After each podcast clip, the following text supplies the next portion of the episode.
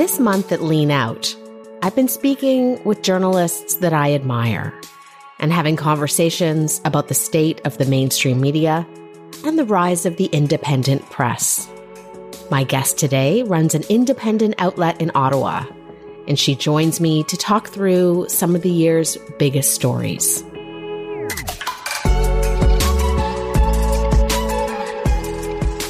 Holly Doan is an award winning journalist and the publisher and owner of Blacklock's Reporter. Holly Doan is my guest today on Lean Out.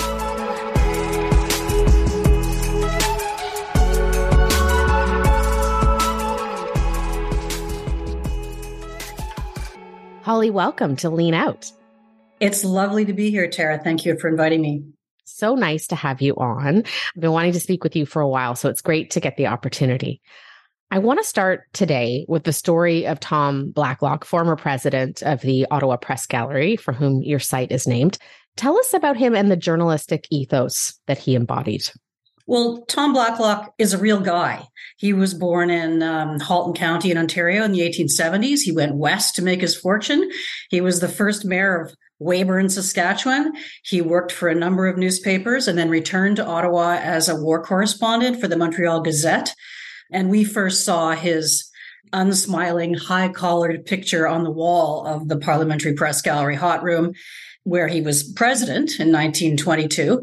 And after doing, we did political history documentaries for a while. And so we saw Thomas Blacklock's correspondence in the archives with his friend, Prime Minister Arthur Meighen. They had a, a, warm and frank conversation about things like conscription. And one of Tom Blacklock's uh, famous lines was, well, that ain't the way I heard it. So to us in that uh, irreverence or suggestion of knowledge that you possess that others don't. We thought that this is the guy, the brand that we want for our product when we launched in 2012. Mm. Now, Blacklocks is a reporter owned and reporter operated newsroom in Ottawa, and you specialize in the kind of time intensive reporting that a lot of places don't do anymore. Filing freedom of information requests, looking at in depth at bills and regulations, reporting on committees and federal court records. This work takes both resources and deep journalistic experience. How have you made this business model work in the current climate? Well, I would say you nailed it when you say experience together, the editor and co founder and I each have been in this business over 40 years and have been to Ottawa once before and then left and then came back. And also over the, the 10 years that we've been doing this work have taught ourselves how to document searches. We have taught ourselves where to find documents that are mandated that they must be posted online by authorities, but they don't make them easy to find. It's like a systemic check. If you were, um, uh, you know, a cub reporter in a local newsroom, what's the first thing you did every morning? You checked with the cops, you checked the competition. So we have a, a series of checks where documents are deposited that we have taught ourselves, and it's been a gold mine. And in doing this kind of work, and particularly you mentioned the committee coverage. What we have learned in the process is that the public, particularly with committees, have responded to those. And we found out that Canadians were surprised that there seemed to be these congressional like continuous hearings happening in Ottawa. Well, this is just the process of how bills become a law.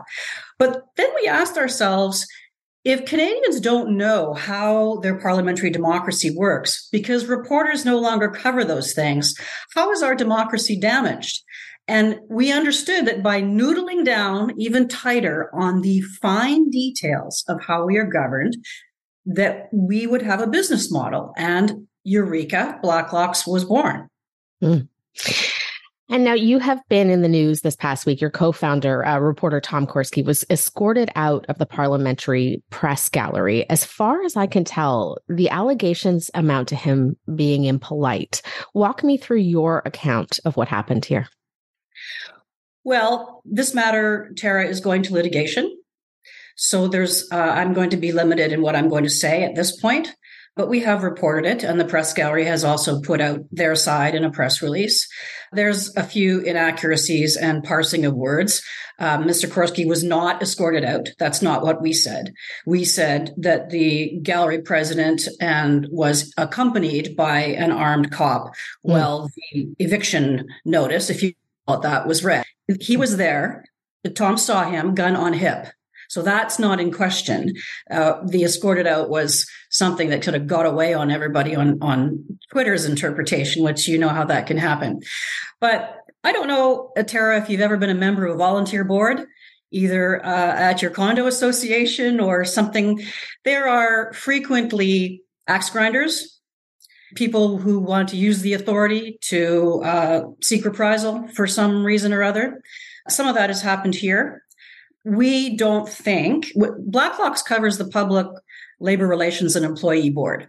This is a quasi judicial body that arbitrates disputes between the federal employer and its employees. So we've learned a lot about process. And some of the things we've learned, we saw happening in this case. So it is not reasonable to think that a, any complaint, whatever it is, about another member would be uh, withheld the complaint was withheld from Blacklocks, uh, that meetings would be held in secret, that Blacklocks would ask three times to speak to the board virtually or in person to try to work this out, to make recommendations. We were refused. They wanted only something in writing. That the threatened to terminate our membership entirely, quote, terminate, said the letter, happened before any of this process took place. There was a, a mediator, which we cooperated fully with. We were denied a right to see the mediator's report until we wrote about it. So this, whether this is merely shenanigans, political shenanigans by a volunteer board, or whether there is something darker at play, we believe sincerely that when these matters go to uh, a proper third party, that it no longer is evaluated in the realm of feelings that we will deal with facts. And that's a really good thing for both sides when we deal in facts and examine what the documents say. So we're committed to that process and we are happy to live with it no matter the outcome. Mm. Now, you had previously reported on access to information requests, 35 unnamed publishers meeting with the Canada Revenue Agency discussing distribution of 593 million in subsidies. Do you contend that the eviction and the issue with Tom Korski is related to your reporting on press subsidies in this country? We believe that some of our reporting underpins the distaste that some have towards Blacklocks. There has been various skirmishes over the years that were settled in one way or the other. We don't understand why it's come to this now. Why in a 35 foot room with 90% empty desks, that there would not be some resolution of this matter, either reconfiguration of this newsroom to separate people or say installations of TVs on, on individual desks. I mean, if the parliamentary press gallery contends that its bylaws have, there's a noise bylaw or there's a swearing bylaw, then we will evaluate that. We do, we believe, and you don't have to accept my side of it at all. I mean, this will be presented that our reporting underpins this, but let's find out. Let's go to cross examination and discovery and subpoena of documents and let's find out. Hmm. Now, the Canadian media has been criticized recently for accepting government subsidies, uh, most recently by British journalist Douglas Murray during the prestigious Munk debate about whether the public can trust the mainstream media. Blacklock's reporter does not accept government subsidies. Walk me through your thinking on that. In 2018, when the, the government first proposed that it to subsidize I, I, should let me back up a year. In 2017, the former Heritage Minister Melanie Joly famously said to a group of journalists, quote, it will not be our policy to support failed business models, unquote. Uh, the Department of Heritage itself, policy analysts had written about the losses in the media jobs in the media industry and about the likelihood that the wolf is at the door for several organizations. I don't know. Were those the failed ones that Madame Joly was talking about? A year later, after a significant lobby campaign that involved the president of News Media Canada, uh, ex president Bob Cox, and liberal lobbyist Isabelle Metcalfe, voila, the position was reversed. And the new heritage minister, Pablo Rodriguez, was talking about subsidizing media as a method to save democracy, save journalism, and save democracy. At that moment, uh, my editor and I looked at each other and said, "No, we, we, we can't we can't take money. We can't we, that that's going to destroy our business. That is going to destroy trust in what we're trying to do as a small media organization struggling to realize uh, a profit in our our business model to convince Canadians in this time of uber skepticism and fake news that we weren't some sort of on, bad online actor, that we were 40 year career journalists. To take the federal money would be to destroy our own business model because we believe then, uh, as now, that that newsrooms cannot accept government handouts and be free of government influence or interference at the same time. We believed it then, and we believe it even more more firmly now. Mm. I want to spend a moment on one of the big stories this year, the trucker convoy crisis and the Public Order Emergency Commission, which has just wrapped up. You have a story out this morning about how the RCMP privately mocked uh, Mark Carney's claims in the Globe and Mail that the convoy was, quote, sedition. I'm curious for someone who's watched this quite closely, what do you see as one development to come out of POEC that really surprised you? I don't know if it surprised us, but there there was very little evidence that the government met the test to uh, invoke the Emergencies Act. We really thought that cabinet was going to come up with some fireworks. They they didn't. There was we didn't really learn anything new about the legitimate reasons for declaring the act that we didn't know beforehand. We had reaffirmed by police and others that for instance, there were no guns, there was no arson fire attached to the convoy, that there the police did not indeed tell the Minister of Safety that they needed the Emergencies Act. We saw miscommunication, we saw spin.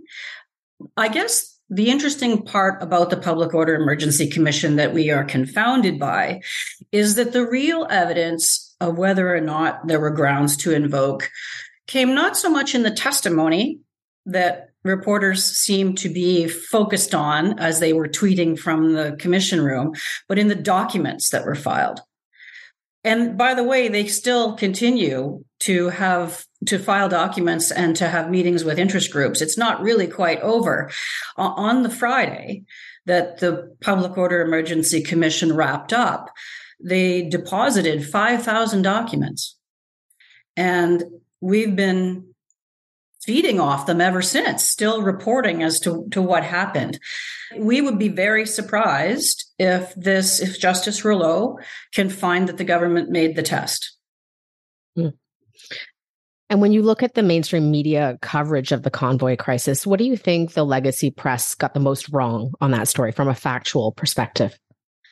I think there was a general hysteria I think that it could not have been pleasant for reporters to be on the ground in February at minus 30 fighting with truckers. Blacklocks, by the way, never interviewed a trucker, never went out into the convoy other than to walk home at night. Our focus is 100% 24 7 on government accountability.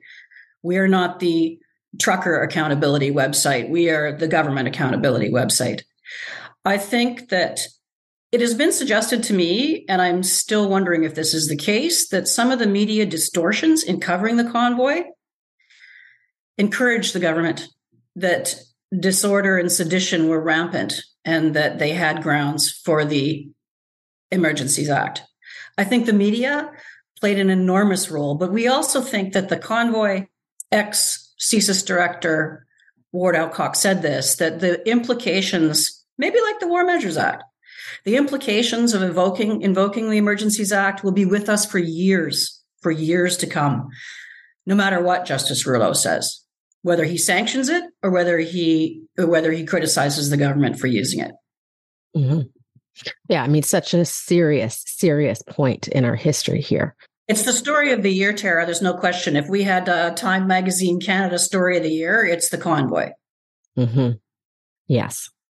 And you you have been a journalist for decades. I'm curious about your perspective about journalism right now and where you think we are at as a profession and what has changed during the time that you've been practicing this profession. I've been asked to give a number of talks on this subject to different groups, some private think tanks recently, and everyone has the same question. What the hell's wrong with media? Tell us, Holly, what's wrong with media? You know, are they are they lazy? Are they stupid? Are they woke? Are they, is it all narratives? Is it activist journalism? What happened? And I actually have a, a perspective that's a little bit different in that I think that it has to do with the skill set so, when I was a young journalist, I started at a very small television station, and part of my job was to twice a week get into the company Pinto and bump across uh, snowy roads to cover town council in places you've never heard of, like Boissevain and Virden. And from there, you might cover the this was in the city of small city of Brandon, Manitoba, and you covered uh, the school board and you covered the university board of governors meetings, and then you moved to Saskatoon and you cover city city council, and then you move to Alberta and you cover the legislature and maybe some courts, and through that decades long process of learning a craft, you start to understand how government works, how different levels of government relate. Journalism is not taught in universities. I mean, it's something you can't learn in universities. It's an apprentice, it's an apprenticeship.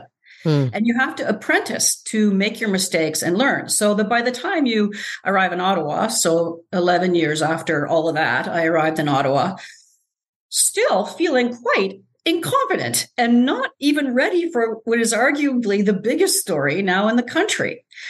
Well, that doesn't happen anymore. Now you have journalists who go to journalism school where they're not taught anything about covering courts or local council because it's apprenticeship system, remember? And they go straight to their first jobs on Parliament Hill. Well, how can you know anything about how to cover a farm subsidy program? You might not even know a farmer. How do you cover a business loan program? You might even not even know a small business owner. Mm. So that that's one thing. That's the reporters. Then there has been a problem with the editing process. It, with the loss of so many outlets, the editing process has been consolidated. So you will have a reporter, say in Edmonton, who once upon a time, let's say he was the he or she was the court reporter. Well, they might have a, a little cubby office at the courthouse. They they're there every day. They get to know the crown prosecutors, the defense attorneys, the registrars, the cops. You know them all. You might have lunch with them in the cafeteria. Right. Well, those jobs are gone. And so the editing process, that is the assignment, will come from the consolidated desk, we call it, in most often Toronto. Mm-hmm. Well, how can a editor in Toronto know what the story is at the Edmonton courthouse or let's say at the Commons Public Accounts Committee? They can't. But they see the same news releases that you see, that I see, that all of us see, dispatched by the government. And so they can tell you that the, the well, the prime minister is, is taking his son to a Tim Hortons today. They can see that. They can see, oh, it's the Indo-Pacific uh, announcement coming up on Sunday. We, we got to have that. They the reporters are no longer telling the desk what the story is because the reporters aren't on the ground. And the ones who are on the ground, the few of them that are left, graduated Carleton three years ago. That's so it's a little bit like the analogy I like to use is, you know, when, when Mao took over after the revolution in China in 1949, the first thing he did was kill all the tailors because they were a bad class background. And after 25 years, if you looked at images of China on TV, you could tell that no one knew how to make a suit anymore. The tailors were gone. That's a little bit like what's happened to journalism. The skills are gone. Journalism isn't dying. On the, the ground level, it's dead. Next, you're going to ask me, how do we get it back?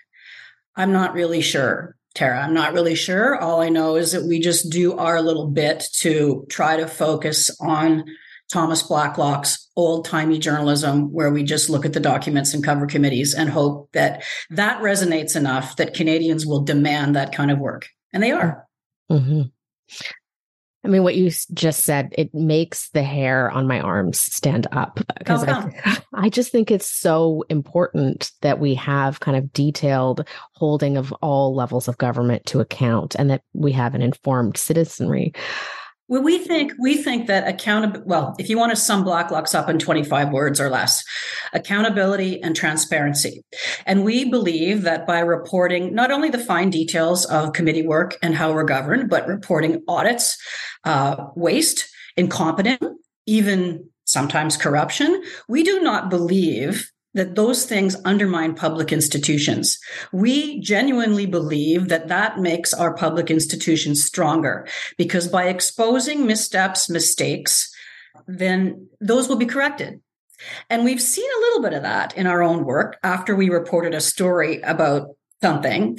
For instance, let's take our story that was picked up by the New York Post that the public health agency during pandemic had a contract to monitor Canadian cell phones because they wanted to assess compliance with the lockdowns. Well, that story then was picked up by opposition, and this is their job now, New Democrats and conservatives, and, and there were committee hearings on it where they asked the head of the public health committee to come in. This is what accountability looks like. Do we, is anybody think that the public health agency will ever do that again? No, they won't. And that's the point of accountability journalism. And if we get a bunch of subscribers from that or no subscribers from that, we're still satisfied that something like that can really, can still happen. Mm. And before we close, Holly, I mean, you recently pointed out on Twitter uh, that we have seen several public panels on the state of journalism, including the Munk debate I referenced, but also a TVO event and an event hosted by Carleton Journalism that featured Catherine Tait, head of the CBC, my former employer, Marco Mendicino, public safety minister, and several journalists who say they've experienced online hate. Um, when you think about those three panels together, do you think that we are having a moment in this country of self reflection in journalism? Is is that happening on any sort of concrete level? I said to someone just yesterday, I'm almost tired of all these stories about media and these panels now. It's almost getting boring even to me. Um, but I think that those three panels on the heels of each other were very instructional and all three very different, as you know. I think that the third one, the one at Carleton, indicated a complete unawareness by journalists of how they are seen and what's happening. That panel was embarrassing. It was embarrassing for us as journalists who are not interested in talking about our own experiences, but just just trying to get the story out of committee today, right? It's embarrassing for us. I thought also it was embarrassing for the Minister of Public Safety, a cabinet minister who was invited two hours of his time, that's a big deal, to sit there and be lectured by people who have been in journalism for about eight minutes, as those ones I was describing earlier. Uh, I think, and these also are the these are the consultants, if you will, that the government is depending on to support their online harms bill. I think the media has not done itself any favors by so much navel gazing and so much self absorption wake up pay attention to your readers. I think that journalists have forgotten who their readers are. They don't even know who they're writing for anymore. I'm not going to are they writing for the government? Are they writing for each other? I don't know. But uh, as someone else said recently, that it's uncomfortable to watch this suicide because it is, it is industry self immolation. And I think that is media waking up? I don't know. I guess you'll see if there is a difference in the content. That's how you will judge if media is waking up. Mm. And Holly, just to close, we have seen in uh, recent years a real surge of interest in the independent press from the public. Do you feel optimistic about that? You know, I do actually. I mean, it's been a rough 10 years for Blacklocks. We are small. We were uh, unfunded, no angel benefactors or charitable. We have run the thing out of the trunk of our car for 10 years and bought date expired meat. so, but everything changed during pandemic. Why did it change? Because Canadians are realizing that information that media provides matters, that it matters to your life, to your family, to your business. And they are looking around and they can't see that information in mainstream press you know, one permit one small anecdote. In 2014, Blacklock's, uh, this was during the Harper era, Blacklock's was covering two pieces of legislation that were nicknamed the Big Union Bosses Bills. And they were, I can still remember them, C277 and C325. And they were aimed at exposing union executive uh, remuneration and benefits, etc. And we followed them all the way through the committee all the way through the committee process, the, the constitutional experts who testified they were uh, not constitutional, and no other media covered it. And at that time, all the unions subscribed to us, all the big ones. Why? I said to the then librarian at Unifor. We're not a labor publication. And she said, because we can't get this in the Ottawa Citizen. We have to know what's happening. And the Senate was preparing to pass those bills. A reporter said, finally reporters showed up, said, Why are these important anyway, these bills? That's too late. That's too late to tell Canadians about uh, legislation that affects their lives. And I think that people who, starting with interest groups, but then expanding to individuals, have started to understand that mainstream media can't or won't, I don't know, uh, provide all the details and that there are there is a place for small niche independent media. We have to get off the idea that small niche independent media has to go big that we have to be mass mass audience that we that, that you're not legitimate until you have the mass audience that the globe and mail or the cbc does. And it's questionable whether the globe has that mass audience anymore. What is going to happen is that media is going to get smaller that is, the big guys are going to get smaller and some of the independents are going to get bigger. And then there's going to be this broader spectrum of, of niche publications, each doing their own thing. Some of them will die. Some of them you won't like. They'll be too partisan or sketchy. Uh, but what I would always say to people is that this disruption has been extraordinarily painful. Be patient try some of the substackers. Try a, a, just one year scrape up the money for another publication to something else. Be patient with the bigger operations. Maybe they will find their way because this is a, an era of terrible disruption and canadians are experiencing it too and we're sorry for that. But i believe that that a better product and journalism will come out of this. At the end don't ask me when that day is well, Holly, I really appreciate your work and I appreciate so much this conversation today. Oh, thanks for inviting me. It's it's good to talk about, even though uh, maybe some of our readers or listeners are exhausted about hearing about our troubles. good to have you on. You too. Lean Out requested comment from the Parliamentary Press Gallery regarding the eviction of Tom Korski. It sent a statement which reads in part the Press Gallery Executive Committee received a complaint from several members of serious misconduct regarding a gallery member, Tom Korski. The subcategory of serious misconduct at issue in the complaint may be described as pertaining to harassing or otherwise inappropriate conduct by a member. The complaint did not pertain to any issue of journalistic practices or principles. The executive considered the complaint in accordance with the Constitution and the procedures set out in the gallery's complaint procedures. This statement goes on to note the executive, after careful scrutiny of the facts alleged by the complainants, has determined the complaint was well founded and that the conduct complained of constituted serious misconduct. The statement also notes Contrary to certain accounts of these events circulating on social media, Mr. Korski was not escorted by a police officer off the gallery premises. He was advised of the decision of the executive and given to the end of the day to comply with the decision by leaving the premises. The statement also notes the media outlet with which Mr. Korski is associated, Blacklock's reporter, retains two members in the press gallery, including Mr. Korski. The decision in question pertains only to the access of Mr. Korski himself to gallery facilities shared by other members. You can read the press gallery's entire statement at Tara Henley